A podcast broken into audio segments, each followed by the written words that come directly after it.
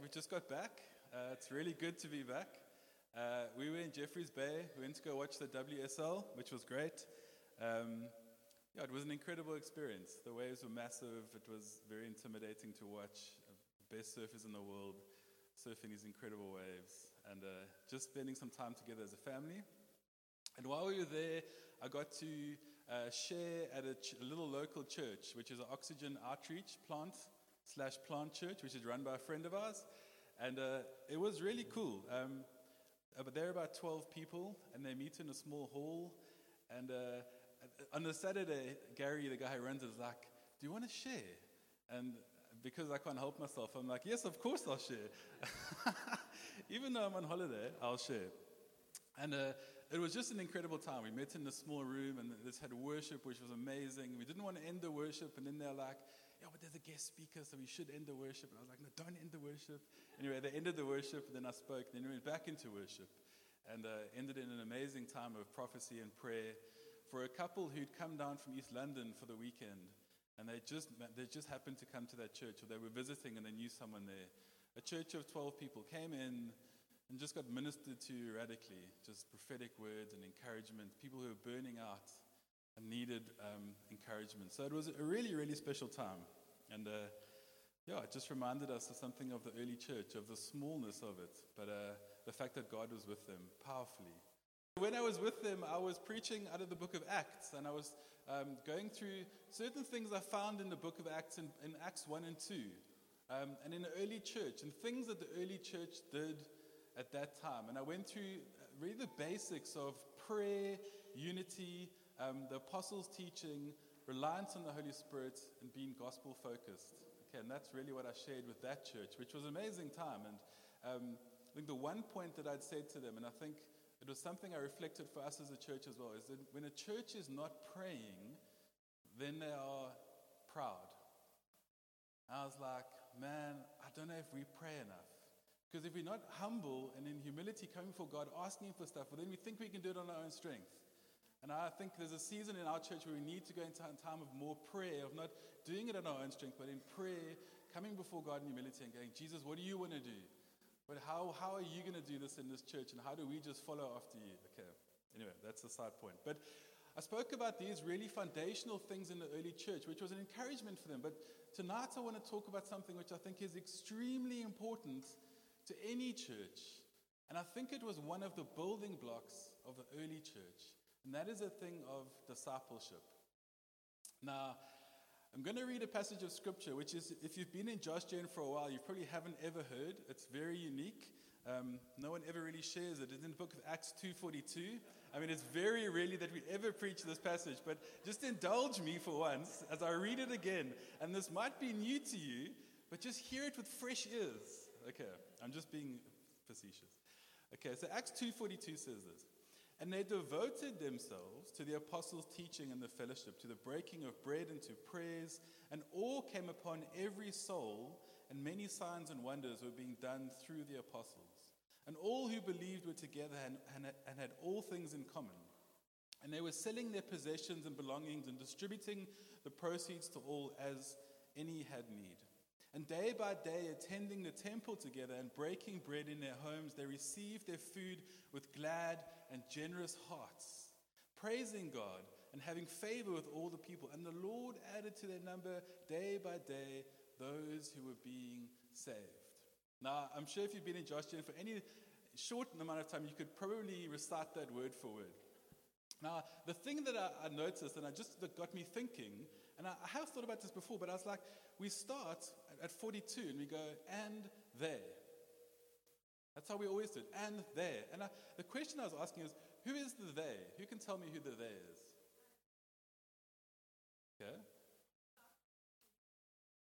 Okay. The 120. Okay. No, that's good. Any, any other answer? I mean, the saints. Us. The ones that have been with Jesus. Okay, so we've got saints, the ones with Jesus, 120. Fair enough to say the disciples were, were in that number. Okay. The, the, the donkeys. Sure, let's add the donkeys as well. okay. And you, you're all right in some sense, but what I think is interesting is when you get to Acts 2:42, well, you need to get through Acts 2:41, right? And when you read from 37 onwards, it says this. And this is Peter's first gospel presentation. So Pentecost has happened. The, the, um, the disciples have spoken in tongues, in strange tongues, and, and they've appealed to all these people. And Peter stands up and he presents the gospel. Right? In the end of presenting the gospel, he says this. Now, when they heard this, they were cut to the heart and said to Peter and the rest of the apostles, Brothers, what shall we do?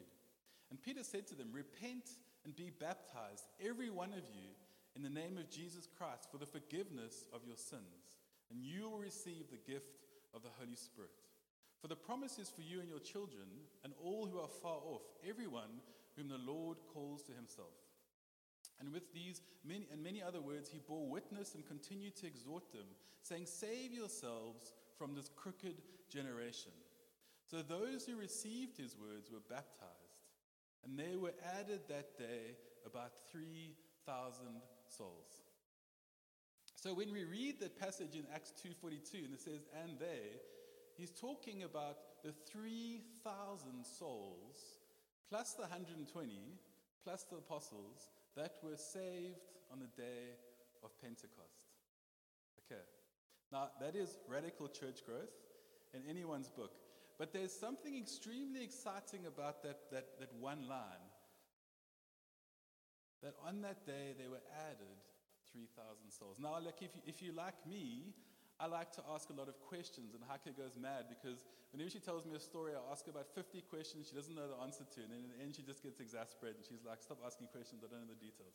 But I like to ask questions and going, Well, there's 3,000 people that were saved on the day of Pentecost, and the church radically explodes after Peter presents the gospel, right? This incredible message that he stands up, and people are cut to the heart because they realize for the first time that the man that they have crucified and killed was the Messiah. Okay, and at that realization, they are cut to the heart and they, they go, how do, we, how do we save ourselves? How do we repent and get forgiveness for this? And Peter then explains that to them. And it's an incredible piece of scripture. But what I love about that the most is the fact that those people were saved. So many were saved. And you have to think to ourselves then, what would happen tonight if 20 people got saved in our meeting in one night? What would, what would our response be? I think there'd be a little bit of fear. Okay, Renee's excited. Okay, that's good. So there's a little bit of expectation and excitement, right? That's good. But I think, and this is kind of the process I was going through, was Pentecost happens, 3,000 people get saved. And then the scripture says that those 3,000 people devoted themselves to the apostles' teachings, the breaking of bread, da, da, da. So once they're saved, they fall into this pattern of what it was like to be in the early church. And I think sometimes we go like, well, well, the early church was just all over the place, like quite organic and, you know, they just did what they did. But there was definitely a structure that these people came into. And that thing was taught to them through discipleship. These people just didn't suddenly, yes, they received the Holy Spirit, but didn't suddenly, overnight or over a few days, suddenly go, well, now we must devote ourselves to the apostles' teaching because it all makes sense to us. And well, we understand what breaking the bread, we understand prayer, we understand everything. No, they were taught by the 120 and the apostles what it meant to be a Christian. So John Piper says this. Uh, unashamedly love John Piper. But he says this people need to become Christians. That's quite an interesting statement here. People need to become Christians, and people need to be taught how to think and feel and act as a Christian. That is a disciple, right? And I think sometimes we go, well, Pentecost, and it's awesome, and there's lots of stuff happening, and as the Holy Spirit's breaking out, and then 3,000 get saved, and then the hard work starts.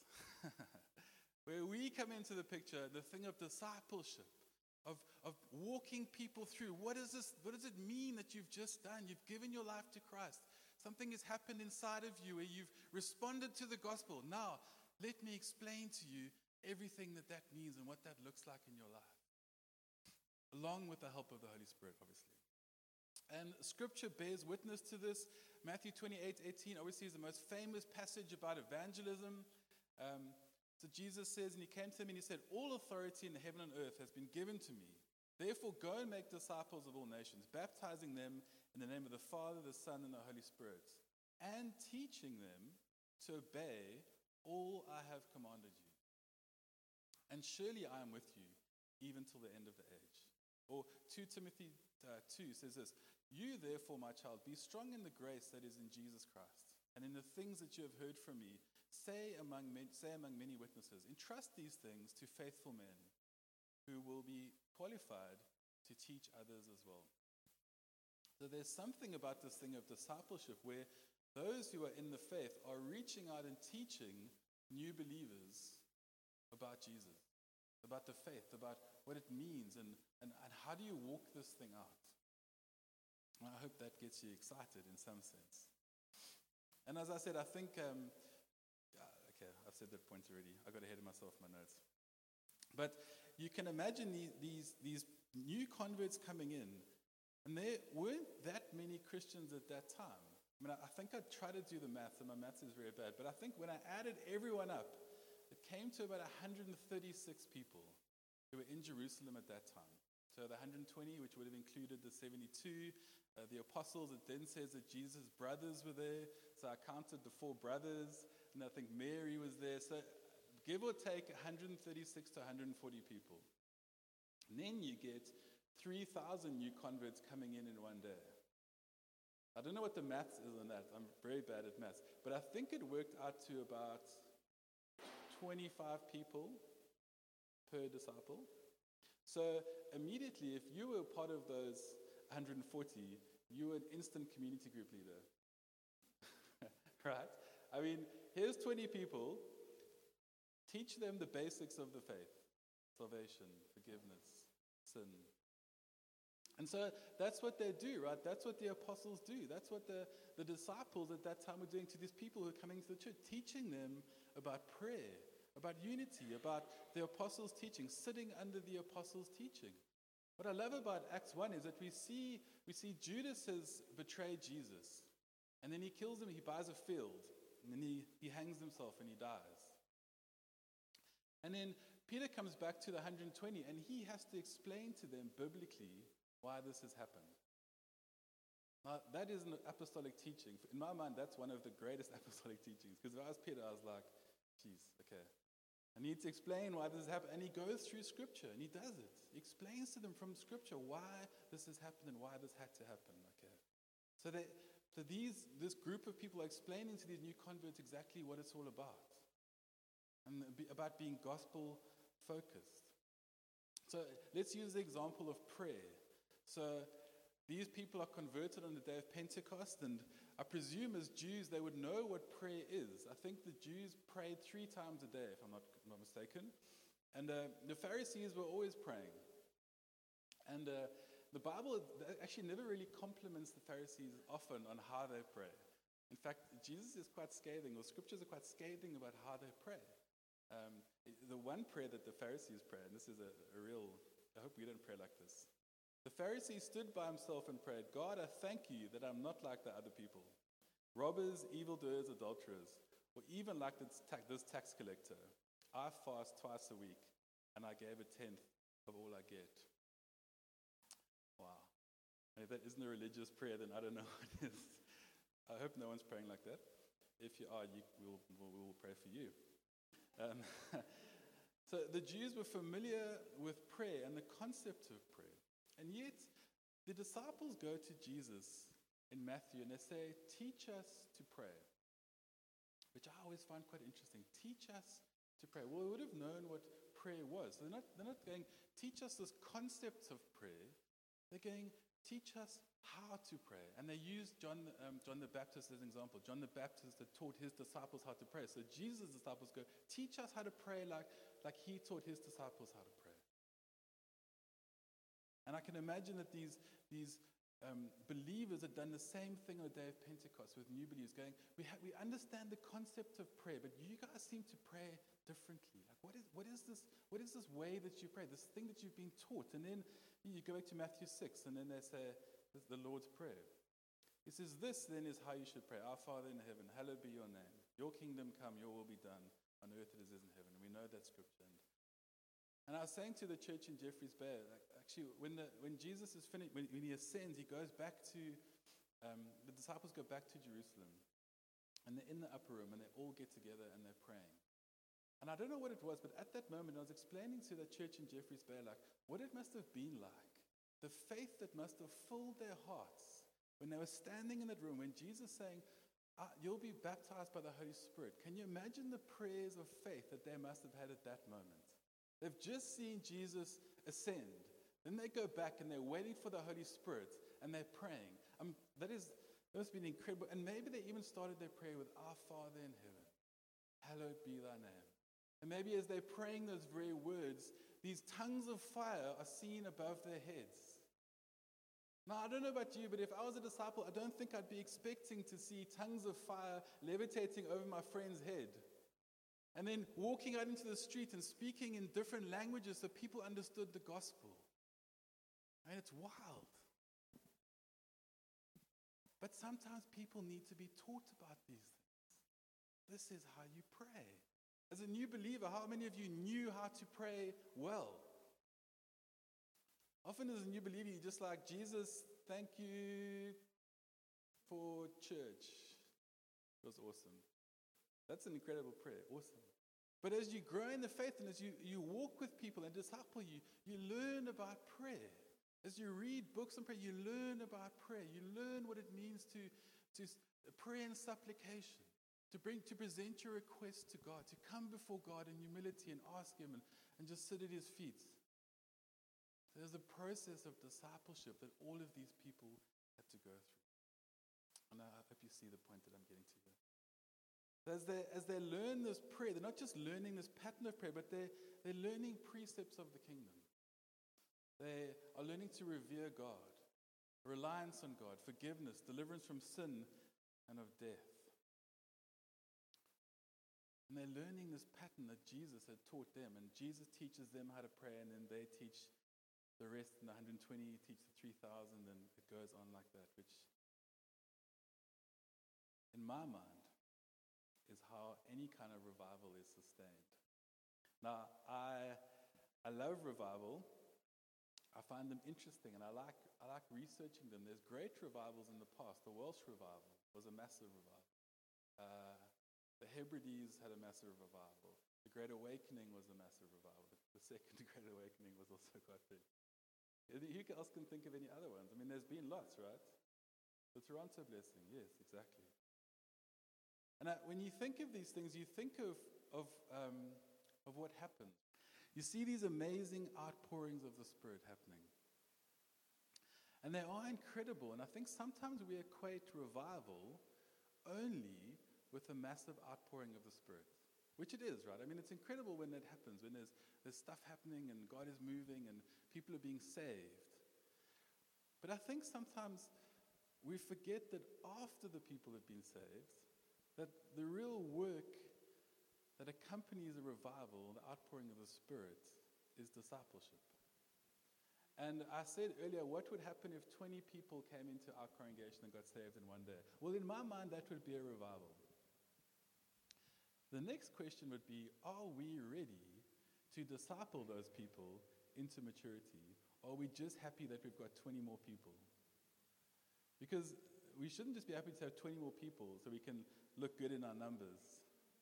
But we should seriously take the charge and go, right, we have been charged to disciple these people into maturity, which is what Christ has commanded us to do. Go out into the world and make disciples, not converts. And that, my friends, is where we come in as the church. We are responsible for discipling new Christians into maturity. One commentary says this, and I do like my commentaries, I apologize. In Acts, we see the development of the inner life of the youthful church follows the great external increase. Right, so it's always about the inner life that follows the external increase. Okay, does that make sense? Okay. So, whether growth is exponential, big, or incremental, one by one, discipleship is always vital to healthy growth. Okay. We don't want to grow a crowd, we want to grow a church and a family of believers and converts, not just a crowd. Okay. And the example and uh, the illustration I thought of, and I don't know why I thought of fishing because I don't fish much. Um, but imagine a guy's fishing and he's one fisherman and he throws his net over the side of the boat and he catches 600 fish in the net. That would be pretty good. And then he manages to pull 20 of those fish into the boat on a permanent basis and take them back to, the, to shore. Okay. Now, it's not a perfect analogy, so just bear with me. He's caught 20 fish, but he could have potentially had 600. So, what if there were 10 experienced fishermen on the boat and there were 600 fish in the net and they managed to pull in 580 fish? Well, that would be better odds, right? Okay. I think that is a picture of a church discipling people well. Not to let people just come in and slip through the cracks, but actually intentionally try to disciple them. So, what we see at Pentecost and post Pentecost is Jesus discipling the 12 for three years and discipling them well. And then we see those 12 becoming the 120, which includes the 72. And this is the mathematics of this preach. And again, not very good. And then those 120 people discipling 3,000 new converts, which is 20 people, 25 people each, according to my fantastic mathematics. Now, I hope you see that there's a momentum building up here. It goes from 1 to 12, 120 to 3,000 to, in 2020, the number of Christians in the world is 2.6 billion. Okay. Maybe it's more than that by now, hopefully. if we're doing our job, it's like 5 billion, jokes. Um, but that is the momentum that has started at Pentecost and which moves till today. And we are a part of that. We are a part of that momentum of making and making disciples, basically, of Christ.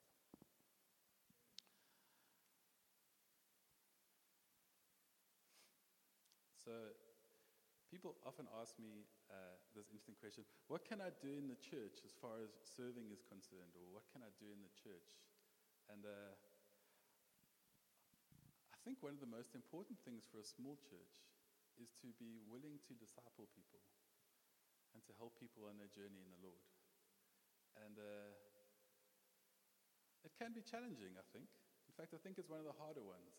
I think maybe, uh, and I don't mean this in a bad way, Rod, AV can sometimes be a little bit easier. Preaching can sometimes be a little bit easier than discipling people. Because discipleship is intentional, it takes time, takes a lot of energy, it's a bit of a sacrifice, but the reward is awesome. Okay. So, the question then is what is the difference between discipleship and accountability? And does, can anyone give me a quick answer? What is the difference between discipleship and accountability? This is the first question I asked when I thought about discipleship. Okay, I'll tell you the answer. okay, first, dis- disciple making is focused on becoming. So when we think of a new convert coming to church or um, someone who's recently been saved or come back to Christ, the discipling that person is a process of them becoming, as I said, what Piper said, about becoming and learning what it means to be a Christian. Whereas accountability is focused on behaving so accountability is very important in the church, but generally accountability is between believers or when you're trying to help someone through a certain behavior, right? And we've all been through that. I, have had many accountability partners who've helped me. And it's an incredibly important part of church life. Um, but I don't want to get confused between accountability and discipleship. I think discipleship is what I'm focusing on tonight. Okay. So, what does this look like for Muizenberg Church? hopefully you've all, um, you've all picked up what I'm putting down. In, as Keith, yeah. Keith, you did very well in your announcement there. I loved the modern lingo, it was incredible. What does this mean for Muizenberg as a church? What does it mean for us in, as far as discipling people are concerned? Well, I think when someone gets saved in our congregation, is our first thought, how can I help disciple that person? Because I think that should be our first thought. As much as we should celebrate salvation, which is incredible, that is a work of God. That is not our work, that is God's work. God, God saves, He brings those people into a family, and then we go, okay, cool. Now we have the awesome responsibility and privilege of discipling this person through to maturity. Okay. Who here has benefited from being discipled well in the church? Think it's so important to be discipled in your early stages well in the life of the church. And if you've, let me say this, if you've been a Christian for more than, hmm, what's a good number, Mike? Two years. you can blame me. Who, who's been a Christian for longer than two years? Wow. So there's a lot of um, disciple makers in the congregation.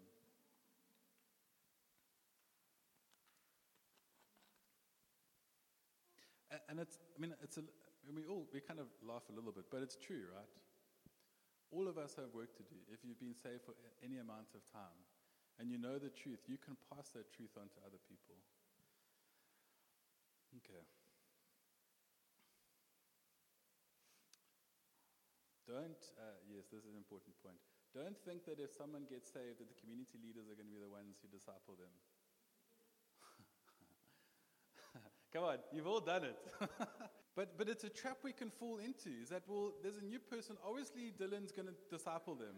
Obviously and or Julian or Mike or whoever's leading a community, Wayne, Craig, it's fine. They've got it under control. Guys, if you see someone getting saved and you're the first, let me say this.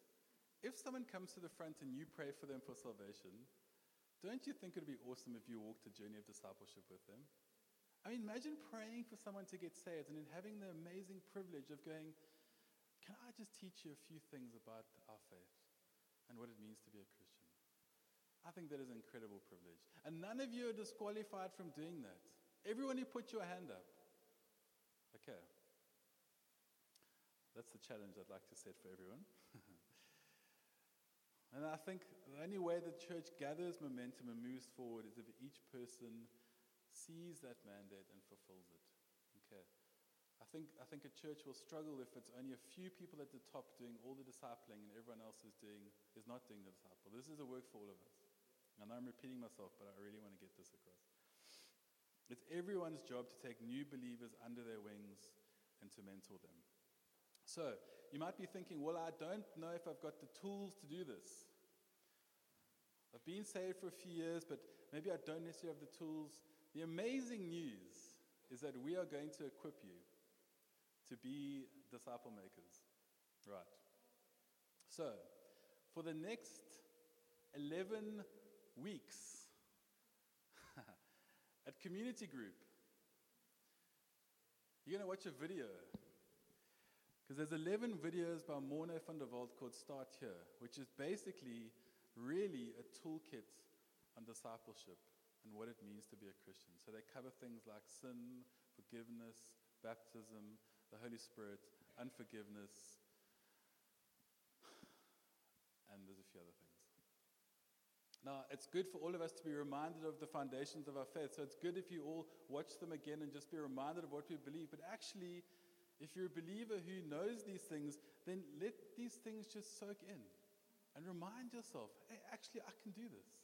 I know these things. If you know everything, that's amazing. Then you can, you, when the next time someone comes to church, you can pray for them. You're like, hey, can I just take you for a coffee? Because there's something I need to tell you about faith. Okay. All right. And while we are doing the course, could I say this? Can we not just do the course in anticipation for learning how to disciple people well, but could we pray for people to come into the church that need to be discipled? it does help to have people that you can disciple. Okay. Now, that again is prayer, but it's also the responsibility of the church. Because Jesus says, firstly to disciples and then to us, go out and make disciples. Now, we can pray for people to come in, which is awesome. But there's also something of going out and reaching people for the gospel. Okay. Peter, when he when the Pentecost, he, he doesn't just they don't just stay in the upper room, which would have been great, because I'm sure the tongues of fire would have kept going and they would have had a real cool Holy Spirit party. But they went down out of the room into the road, and he shares the gospel, and people are saved. Okay. And from that moment, and they, 3,000, followed what they were taught by the apostles in all of these things that they'd learned. Okay. So, Acts 2 42 and 41 talks about a revival. Who would love to see a revival? Who is honestly ready for revival?